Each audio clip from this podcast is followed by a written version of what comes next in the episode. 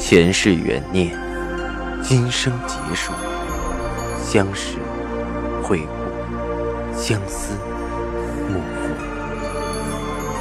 忘川河畔苦等，三生石前许愿，浮华落尽，只余情深入。欢迎收听由喜马拉雅出品的《情似故人来》，作者。文安初心忆故人，蒋波，魅影，明月照经纶，木千林。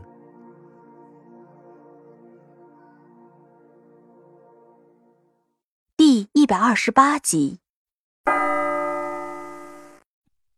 回到了小镇，我去樊玲处接了暖暖，顺便把纸袋给他。喏，肖斌给你的。樊玲听到肖冰的名字，全身就是一震。看着他的样子，我的心说不上的疼。樊玲打开了盒子，是一个造型很别致的沙漏，像两颗心的形状，中间有细细的流沙穿过。樊玲看到这个礼物，忽然掩着嘴哭了，哭得泣不成声。我抱住了她，怎么了？她抽泣了很久，断断续续的说着。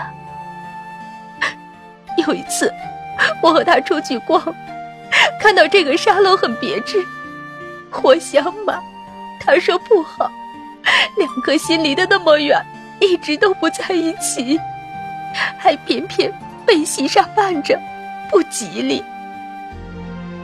我当时开玩笑说，如果以后我们分手了，你还忘不了我，就买一个这个给我，让我知道。你心里还有牵绊。我听到这话，忍不住说着：“这算什么？又不能给你未来，还扯着你不放，这样吊着你，让你怎么放得下？”这个肖斌，真是糊涂。樊玲只是垂着泪，没有说话，半晌看着我说道：“他是不是真的爱着我？如果不爱？”怎么会对我表达放不下的意思？爱有什么用？我的气不打一处来。如果真的爱你，要么娶了你，要么放了你，而不是这么不清不楚的拴着你的心。樊玲定定的看着我，忽然开口问道：“那赵以静呢？他不是也这样吗？”我被樊玲问住了，愣在那儿说不出话。是啊。赵以静、肖斌都是一样，能医者不自医。我对樊玲说的理智明白，可到了自己身上，一样的纠结反复。我低下头不说话了。樊玲轻轻拥住了我。对不起，我不是故意伤你的心，我只是真的不知道怎么办。我也真的很想知道，我在他心底到底是什么。我没有再说话，想知道自己在男人心中的位置，那份不甘，那份不舍，恐怕才是多少女人放不下的原因。而我自己，又何尝不是这样？樊玲的情绪渐渐平复了一些，我把暖暖抱回了家。这里才是我真正的生活，不是北京虚无缥缈的后海。不是北京灯红酒绿的夜场，这个静静的小镇，这个小小的女儿，才是我生活的全部。外面淅淅沥沥下起了雨，我关上窗户，抱着女儿睡着了。那晚睡了很久，第二天一早被暖暖的笑声吵醒，我睁开眼，暖暖正趴在玻璃窗上，小手冲楼下挥舞着。我顺着暖暖的目光向下看去，一个熟悉的身影正站在楼下，和暖暖也挥着手。暖暖对我笑嘻嘻的说着：“叔叔。”我一个机灵起来，穿好衣服，拿出包里的手机，才发现昨天下飞机后一直没有开机。我打开手机，给夏医生拨了号码，声音沉重：“志姐。”夏医生的声音有些沙哑。青阳，我可以上去吗？夏医生的温和总是有些卑微，我的心不自觉的扯痛起来。啊，当然可以。半分钟后，楼梯里响起了脚步声，我忙跑去把门打开。夏医生走了进来，身上湿漉漉的，头发也全是湿的，指额前些许有些干了。我不禁问着：“啊，怎么全湿了？”昨晚下雨了。夏医生接过我手里的毛巾，把胳膊擦了擦，对我说着：“我怔在了原地。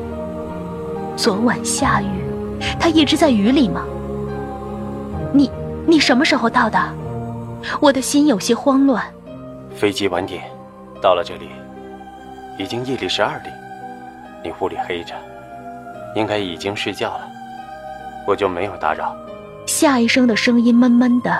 目光稳稳的看着我，青阳，不要怪我鲁莽。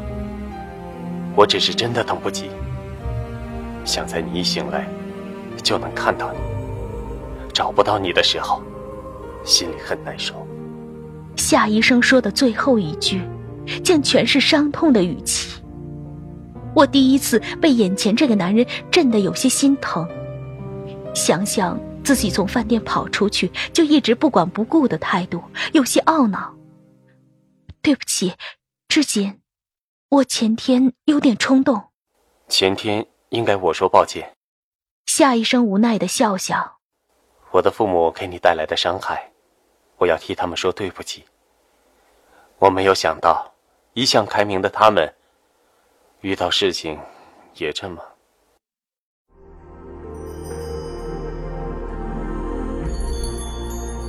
您正在收听的是喜马拉雅出品的长篇穿越小说《情似故人来》。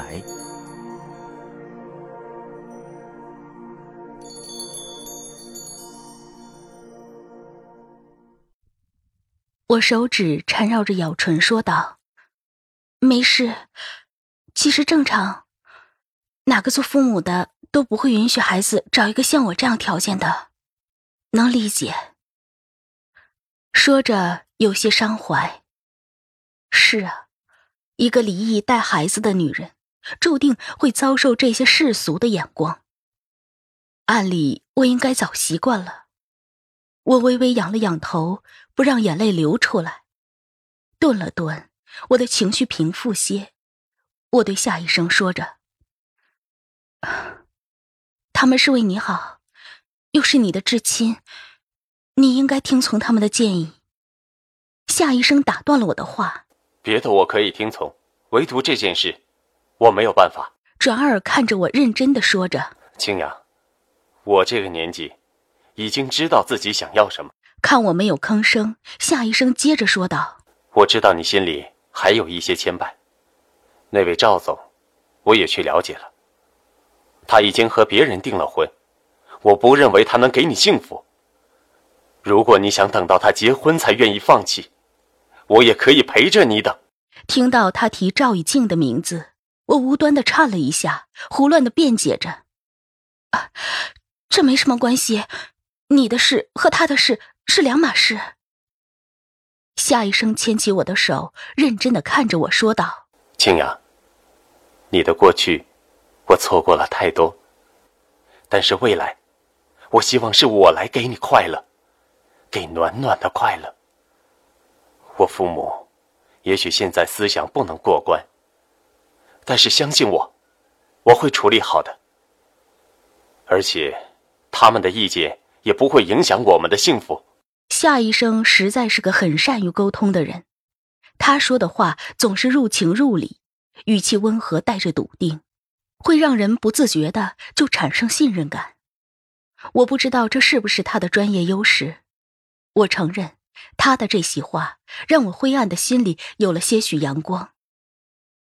暖暖看到我和夏医生一直在说话，早已无聊的跑到夏医生身边，一会儿揪揪他的手指，一会儿仰头看着夏医生，咯咯笑着。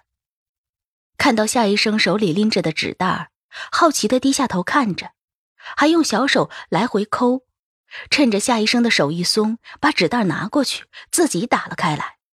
我忙阻止着：“暖暖，不要随便动叔叔的东西。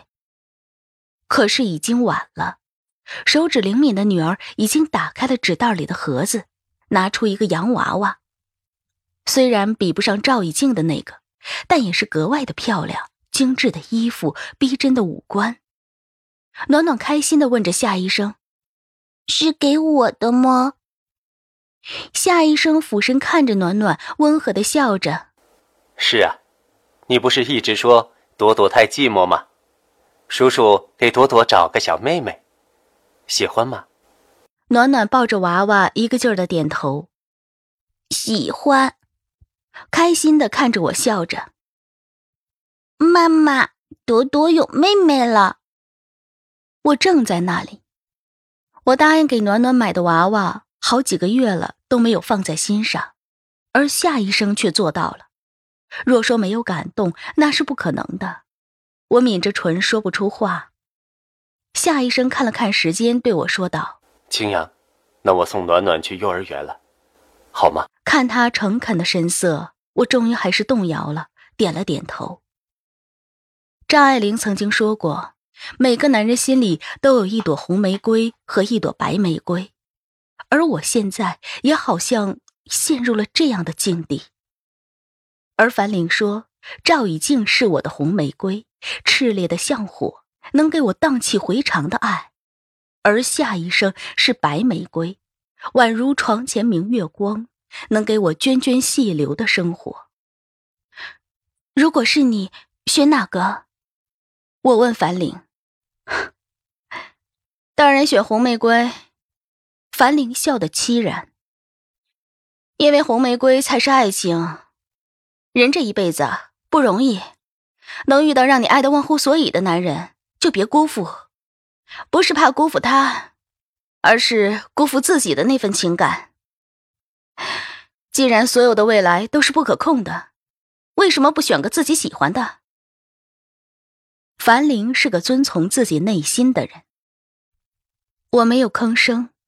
樊玲揉了揉我的头发。哎，其实还用我说吗？你自己不已经选出来了？我哪里？我有些惊讶。我是想过这些问题，但心中始终都是敏感而纠结。你在等赵以静？樊玲定定的看着我说道。不到赵以静结婚的那天，你不会死心的。其实，你这样对两个人都不公平。我的脸红了，被樊玲戳中了心事。我的潜意识里的确是不甘心的，我很想看看最后的结局，赵以静到底会做什么样的抉择。如果你爱着赵以静，就和夏医生说清楚，去等待赵以静。如果你觉得夏医生更适合，就应该选择夏医生，而不是拉着夏医生陪你一起等。樊玲的话很直接，你选夏医生，不应该建立在赵以静背弃你的基础上，这样夏医生会不自在，对你们以后的生活也会有影响。樊玲的话说到我心中最晦暗的地方，也是我一直纠结的地方。尽管夏医生说过。如果你要等他，我可以陪你一起等，但是那样做的确不太地道。矛盾反复，是我那时难以抉择的心情。我没有樊玲为爱豁出去的勇气，却也有着蠢蠢欲动的不甘心。